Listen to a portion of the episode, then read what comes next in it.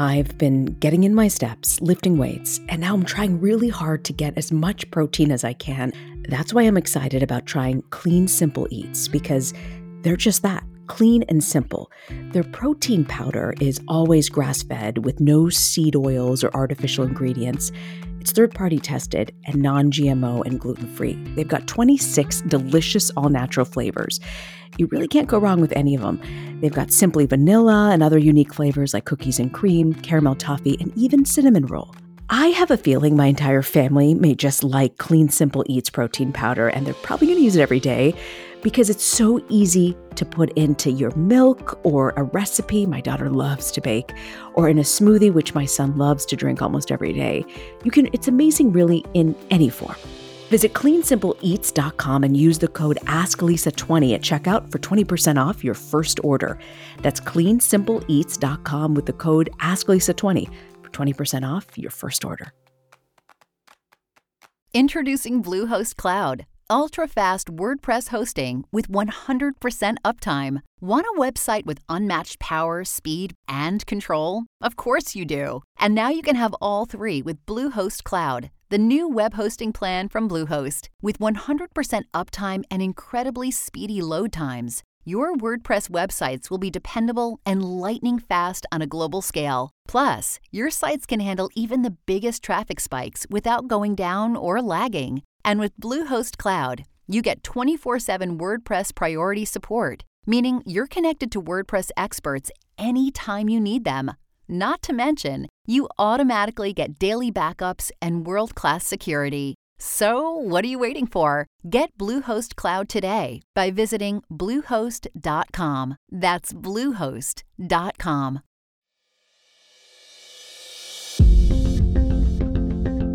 This is Ask Lisa, a podcast to help people understand the psychology of parenting. Psychologist Dr. Lisa Damour, author of two New York Times best-selling parenting books, takes your questions. And I'm co-host Reena Ninan, a journalist and mom of two. Some of what we talk about comes from raising children ourselves. Most of the time, I'll be getting answers to your parenting questions. So send your questions to Ask Lisa at drlisadamour.com.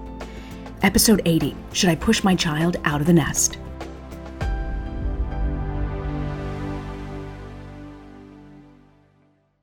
I feel like I I feel like you need to give me some steps in how to re-enter society. I know. I've been living in my office closet too long here. I know. And it's like such a mixed bag, Reena, right? Because you can you can do so much thanks to digital technology without ever leaving your home. And and I think it's been really weird to try to return to the world. Yeah. I think for I mean, lots of us, yeah. I mean, you always say what an extrovert I am, right? Which is so true. Yes. I've discovered I'm quite happy at home. I'm quite happy with the limited friends that I choose to see. But at what point do I need to like take more action? I, that's a great question. I think it's. I think everyone's asking that right now. You know, what does the next version of my life look like? You know, with this giant pandemic reset between the old life and the new life. And as you say, you know, the way parents react and respond can have tremendous effect on their kids. So we got this letter about independence, when you should learn to let go a little bit more. I'm going to read this to you. Dear Dr. Damour, I have a question about how my ninth grade daughter should get to school in the morning. We live less than a block away from her best friend, and our high school is a little over a mile from our house in Chicago. The girls have the option to bike to school or take public transportation, both of which add an additional 20 minutes to their morning. From the girls' perspective, biking makes them sweaty, it's hard because their backpacks are super heavy, and the bus timing is very unreliable. We were 10 minutes late today, and they were tardy as a result. The truth is, I would be fine driving my daughter to school every day. I felt like it's a small gesture that I can offer that can reduce anxiety and create ease in the start of the school day. The mom of her best friend would rather the girls be on their own, either biking or taking the bus as much as possible. She views this as an important step in resilience and in fostering independence. The other mom and I have compromised somewhat, and the girls now have to get themselves to school three days, and we each drive them one of the other two. What are your thoughts? Is there something wrong with taking my daughter to school every day because I can and because it will simplify her mornings? Or by doing that, Am I denying her a chance to be independent? There's so much stress on our daughters, and if there's a small gesture I can make to make it simpler, I'm happy to do that. In gratitude. Oh my goodness, this raises so many questions, especially in this moment, right? It does. It's such a fabulous letter, right? I mean, because it's such a, you know, complex and yet garden variety challenge in parenting. Like, how much do we do for our kids? How much do we go out of our way to make their lives easier? What should we ask of them? What should we give to them? Right? I mean, there's, it's just, it's Yeah. such a universally important question for us to ask ourselves Yeah. as parents. What's your initial reaction when you heard that letter? Oh, Reena, I had like five. Oh, really? but so my my first initial reaction is that I am hearing everywhere from parents, and it, it wasn't said exactly like this in the letter, but I sort of assume this is also built in. Our kids have been through so much. You know, we have what we have asked of them in the last two plus years was completely bananas, and they have been through incredible distress. They have accommodated themselves to really impossible conditions and managed. And so I think a lot of what I'm hearing from parents is, especially in light of all they've been through, shouldn't we try to smooth their way whenever possible or make their lives easier? Just make their lives mm-hmm. easier if we can. So that was my first reaction is, you know, I'm hearing this question come up in various ways a lot right now. So, are you saying in response to this that this mom just simplifying the mornings is probably the smartest way to do and find other ways for independence? Nah, I'm not sure I'm saying that. I, Really? Yeah, Okay. and you know, I'll play my cards face up. I think the kids should get themselves to school. Like, I think it's a pretty Okay. ideal situation, right? You have, you know, a best friend a block away. You have bikes. You have a bus. You also have two feet, you know, if the parent is inclined, and you know, just over a mile walk will take ninth graders with heavy backpacks about a half an hour, you know, because they don't tend to truck it. Um, I would also put a vote in for that. And, you know, it's um, a lot of healthy exercise. I know how heavy the backpacks are. I've got two Yeah, kids with back. right, You've seen these right. backpacks, right? I mean, it's Yeah. like, what the heck, right? Yeah. yeah. Um, and yet, it gives them total control, total autonomy, total freedom. They're controlling the timing. They won't get as sweaty. So I would even argue for the longer route, you know, adding maybe 30 minutes to the morning. Uh-huh. I think there's a lot to be said for it. And, and we can unpack all that's to be said for saying, you know what, kiddo, get yourself to school. That's my initial reaction. But it still gets us into the heart of this question of what about when we do favors for our kids and how much should we protect them from distress under normal conditions and especially now? so, when is it too much? Like you're just overextending yourself and the kid really, you're enabling the kid essentially. Yeah, yeah, you know, really kind of um, providing concierge service that, Yeah. you know, maybe beyond what's ex- really helpful to them.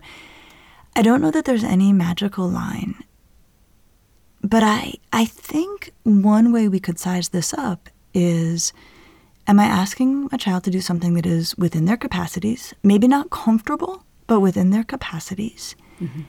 And is it something that helps them develop a skill set that they're going to need? You know, maybe that's sort of how it gets sized up. And the skill set here is like you need to learn to get yourself together and out the door in the morning. Yeah. You're in ninth grade. and manage the timing and um, you know be in charge of this and it's so lovely like the you know that this parent and the other parent negotiated you know three days they get themselves one day each they drive.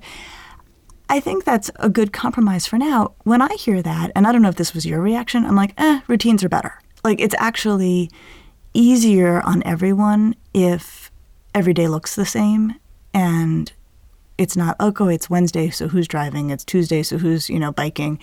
I, I think on the routine piece alone i'd say no no no the, the default is you're getting yourself to school. You can bike you can walk but you'll figure it out. And there's also something nice of having to coordinate with another person. And then if they're running late maybe they hop on their bikes. You know i mean that mm-hmm, mm-hmm. there's a lot of um, organizing that a ninth grader can and should be able to do to get themselves to school on time. And what's amazing, they have three good options in this situation that do not involve a parent driving them. Hmm.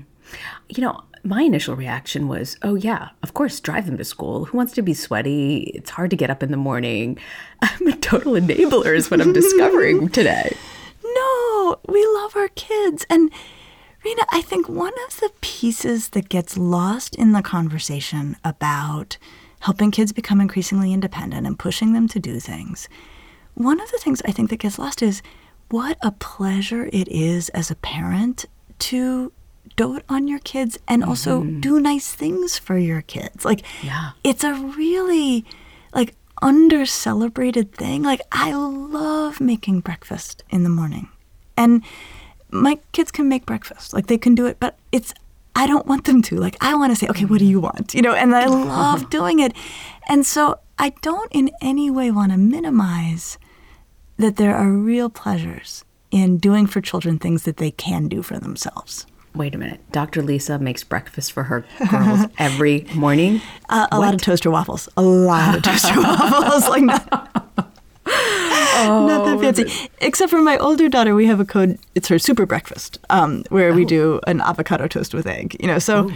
yeah, it sounds good. I it is good right actually, now. and it, and it you know fuels her up for the day. But I, I, I am not of the mind that you know as soon as a kid is capable of something, you hand it over and you yeah you know you don't do it anymore because like the parent misses out in that. Yeah. And it's ninth grade. Come on, you know the, the the years are dwindling, right? It kind of hurts your heart, so I can understand that.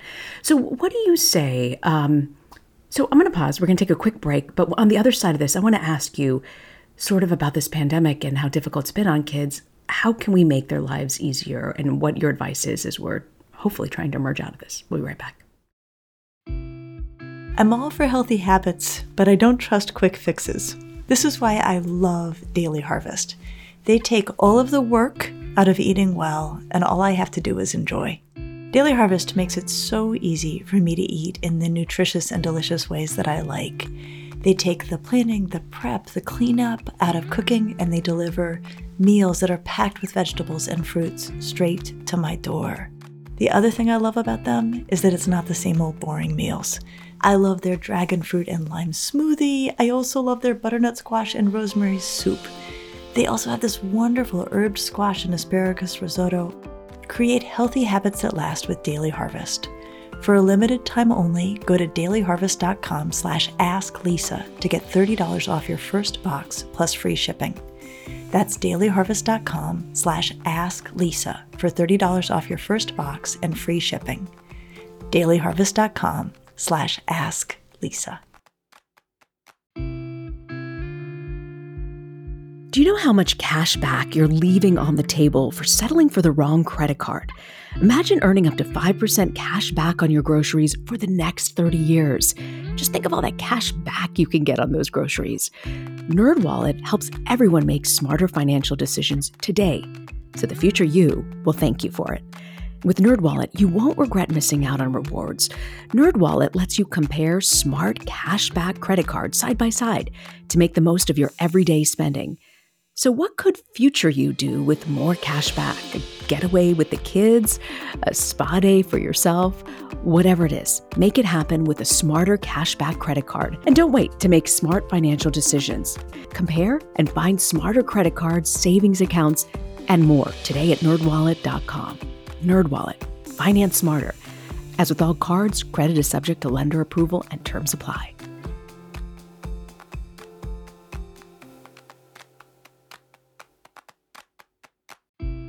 Earth Breeze Eco Sheets look just like a dryer sheet, but instead of being a dryer sheet, they're in fact an ultra concentrated liquidless laundry detergent. It's really the best of all worlds. Earth Breeze is tough on stains and odors while being kind to the planet and to your skin. Personally, I get a huge kick out of using Earth Breeze. I love the fact that it takes up less space, is better for the environment, and yet it leaves my clothes smelling so good and it gets them so clean. Here's the bottom line making a positive impact in the world doesn't have to come at a cost to you. My clothes are clean, they smell great, and I feel like I actually did something good, not just for my laundry, but also for the earth. Right now, my listeners can receive 40% off EarthBreeze just by going to earthbreeze.com slash asklisa. That's earthbreeze.com slash asklisa to cut out single-use plastic in your laundry room and claim 40% off your subscription. earthbreeze.com slash ask Lisa. Welcome back to the Ask Lisa podcast. We're talking about how much independence you should give your kids and when you should sort of push them out of the nest to do a little bit more. So, part of this conversation, we're asking, um, just kind of curiously, about the fact that kids have been through so much with this pandemic. Shouldn't we be making their lives easier? This is like the million dollar question, right? How much distress should we help kids learn to tolerate? Right? I mean, this is like the key question. I think in development, it's one of the most key questions. And I think now it's so much more complicated because they've been through so much. So there's two things I want us to focus on here. One is the kids who can tolerate more distress, more discomfort, sweaty backpacks, long walks, end up with more freedom. What do you mean? So think about a young person who isn't really used to walking places. And mm. I mean, maybe I mean, this sounds weird, but like maybe doesn't even have a whole lot of muscular strength from carrying heavy backpacks places. It doesn't build up that capacity. So then, if a cool option becomes available that the way they can get themselves there is they have to walk, you know, they have to truck there and they have to carry heavy things, that's suddenly less available to them because it's unfamiliar. It's not as known. They haven't been doing it every day in a, in a kind of, you know, regular way. And so they may be inclined to hold back on things or do fewer things. Or, you know, you think about, Reena, scary things you did when you were younger, not mm-hmm. dangerous, but scary things. Like, um, I think a little bit about some like hiking and rock climbing I did growing up in Denver, you know, or, you know, being out on one's own. And there is that sense of like, this is a lot, this is at an edge for me. And then having done that, you feel braver to do other things. And it, it creates freedom to discover that you can tolerate discomfort. Wow. And another way to frame it, Reena, is there's no guarantee anything's going to be comfortable, especially anything unfamiliar. And so if a young person feels like I can only do it if I know I'm going to be comfortable, they're not going to be able to do a lot of things. Mm. But if they, we can set it up that, well, you can do it, and if you get uncomfortable, you've been there before, you can handle discomfort, they can do a lot of things. So that's one way we want to walk into this. You know, this concept of letting them lean into the distress here, it's like every parent wants to protect their, it's like instinctive, right? You don't want them to go through distress. What are cases of like instances of distress where you feel it's actually good, like let them lean into this and feel that because it'll make them stronger on the other end? Honestly, Reena, I, I know this is going to seem extreme. I would say anything that's safe. I mean, of course, safety is always the limit. Like, if it's unsafe, it's not, it's a non negotiable, shouldn't happen. But we really want kids to discover that doing things that are, you know, require a lot of bravery, yeah. doing things that require a lot of tolerance of uncertainty, um, you know, doing those things, we want them to discover that they can do those things, that feeling scared, that feeling uncertain doesn't harm them, you know, that they get through the feeling, that they can tolerate the feeling. And then usually the things that require bravery or a tolerance of uncertainty have all these bonuses, right? Like now this kid is walking with her friend. They have a half an hour every morning to stretch their legs, be out in the air, talk mm-hmm. to each other. You know, there's good stuff that happens in that context. You know, I think we focus on the negatives, mm-hmm. the child who's nervous in front of us, but we can forget, well, being brave means you're doing things that have potential to also be amazing. And so I would say, so long as it's safe, I would push into that space. But the other little twist in all of this, Reena, that I think, you know, so one thing that is going to be driving this is we want kids to have freedom.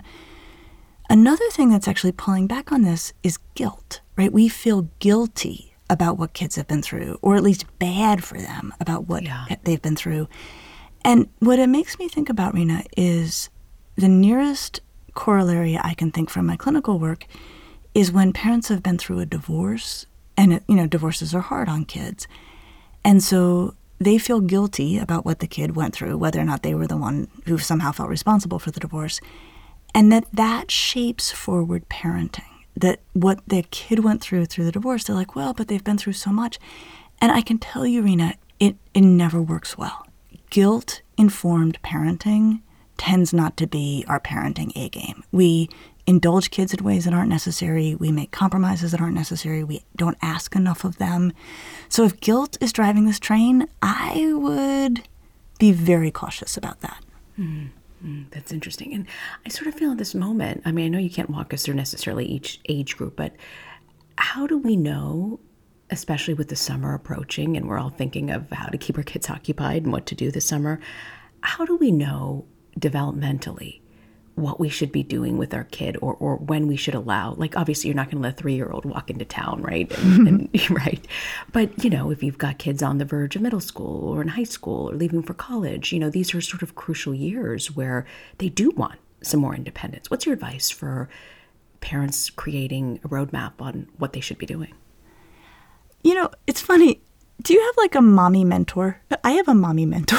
You I have do? a couple. Tell me Yeah. more. No, tell me more. I have a couple of women who are 10 years my senior, who ah, I think are fabulous and wonderful and brilliant mm. and really good parents, like really good parents whose gut I trust.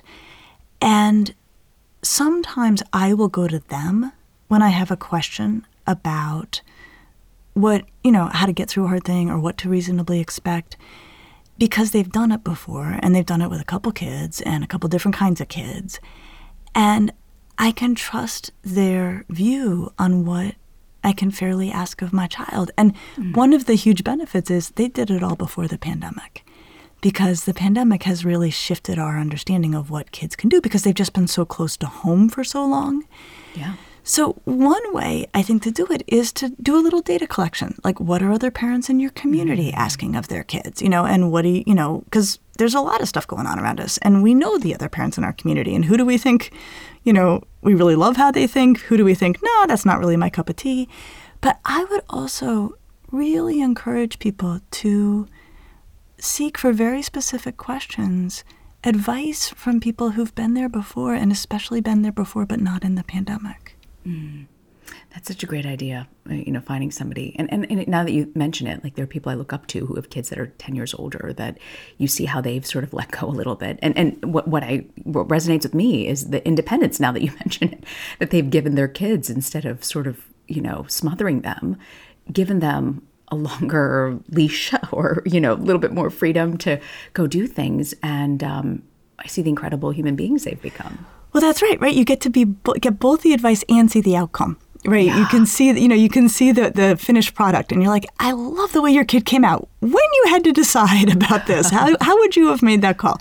I think that's one way to do it. The other thing in here, Reena, to get back to the piece around kids being so close to home over the mm-hmm. last few years, we are talking a lot. We've been talking a lot in the culture about what kids missed, you know, the developmental milestones kids missed, things that didn't happen that would have happened. And what I haven't heard discussion of that I think we want to name is that parents missed those milestones too. Oh, wow. I never thought of it that way. Right? I mean, like the first time you send your kid to like walk over to the grocery store and get something, you know, you can do this with a lot of seventh and eighth graders, depending on, you know, the configuration of your community. But no one was doing that with their seventh and eighth graders. Hmm. And so, in many ways, I think for parents, letting our kids being increasingly independent, it's about kind of getting broken in. like you have to just do it step by step.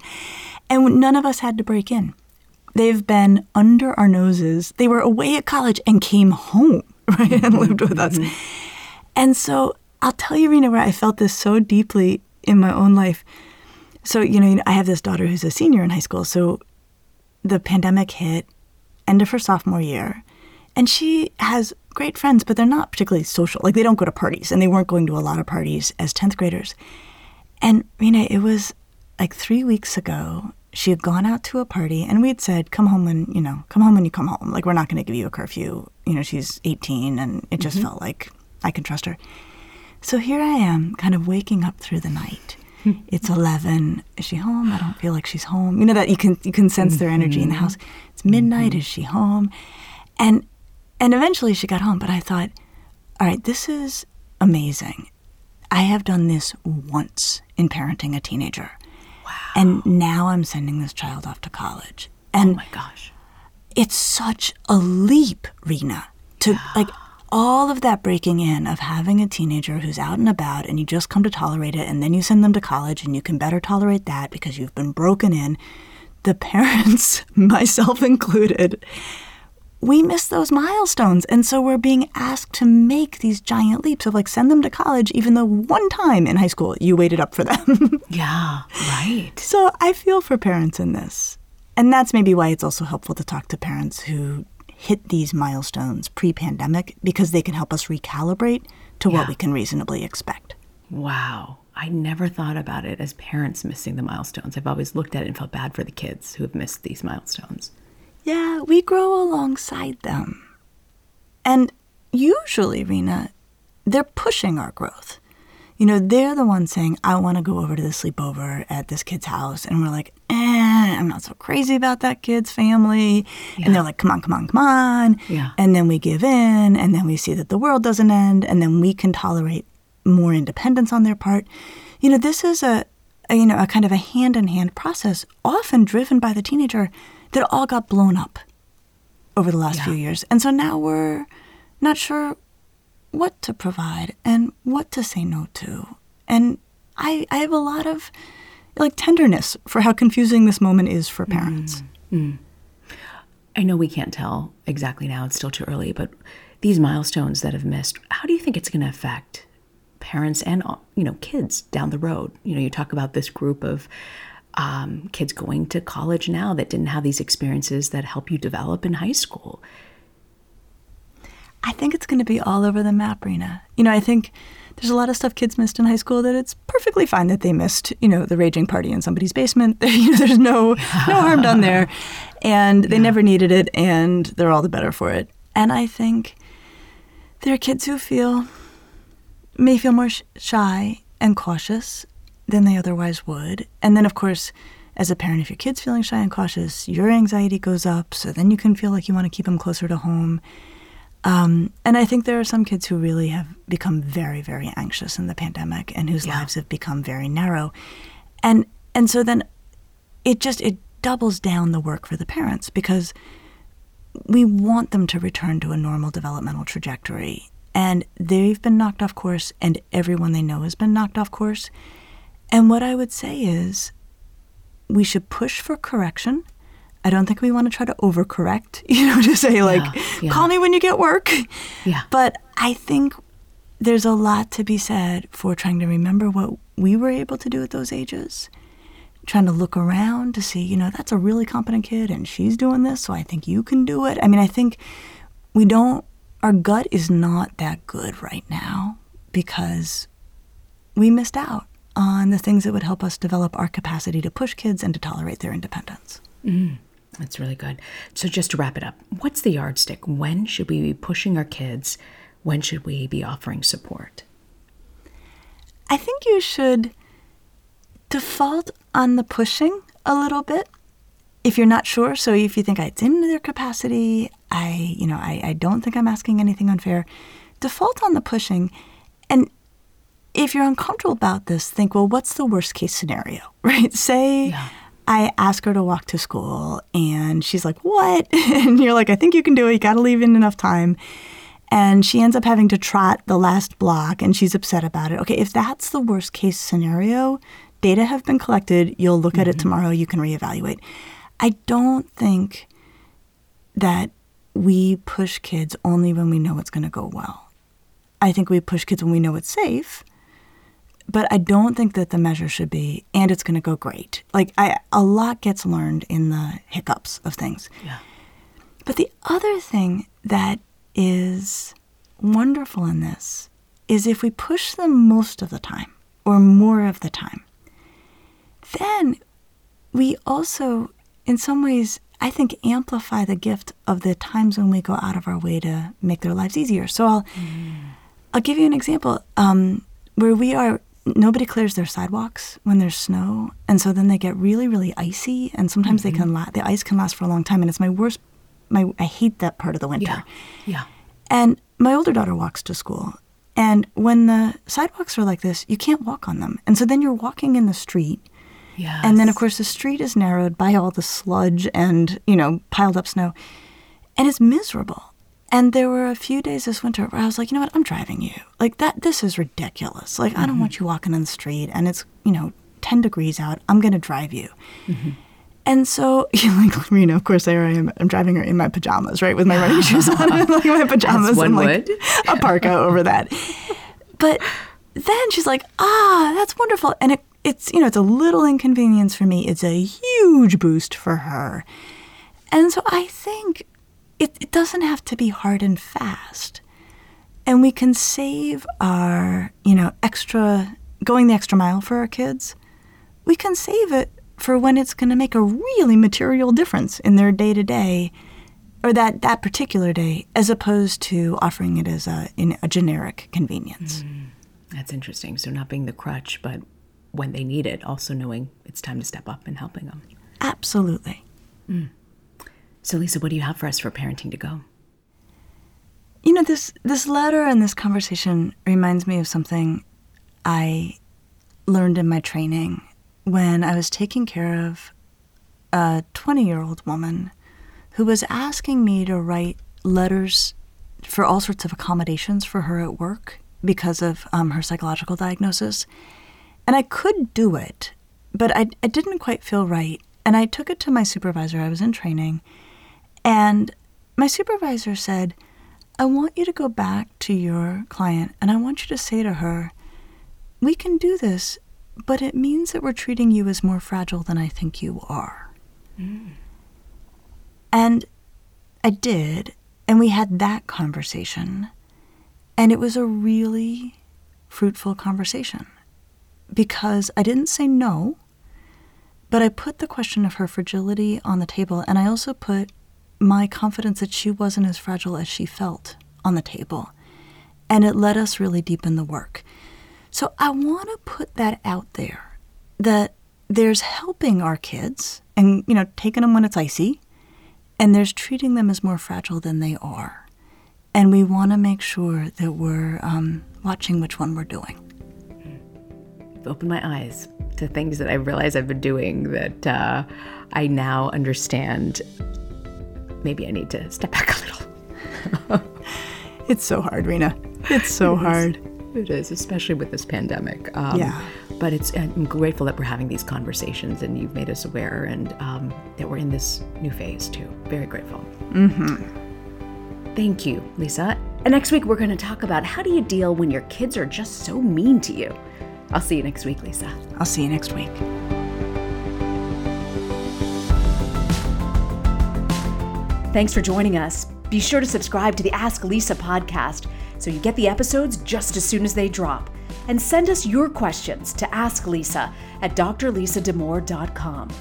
And now, a word from our lawyers. The advice provided on this podcast does not constitute or serve as a substitute for professional psychological treatment, therapy, or other types of professional advice or intervention. If you have concerns about your child's well being, consult a physician or mental health professional. If you're looking for additional resources, check out Lisa's website at drlisadamour.com. We'll see you next week.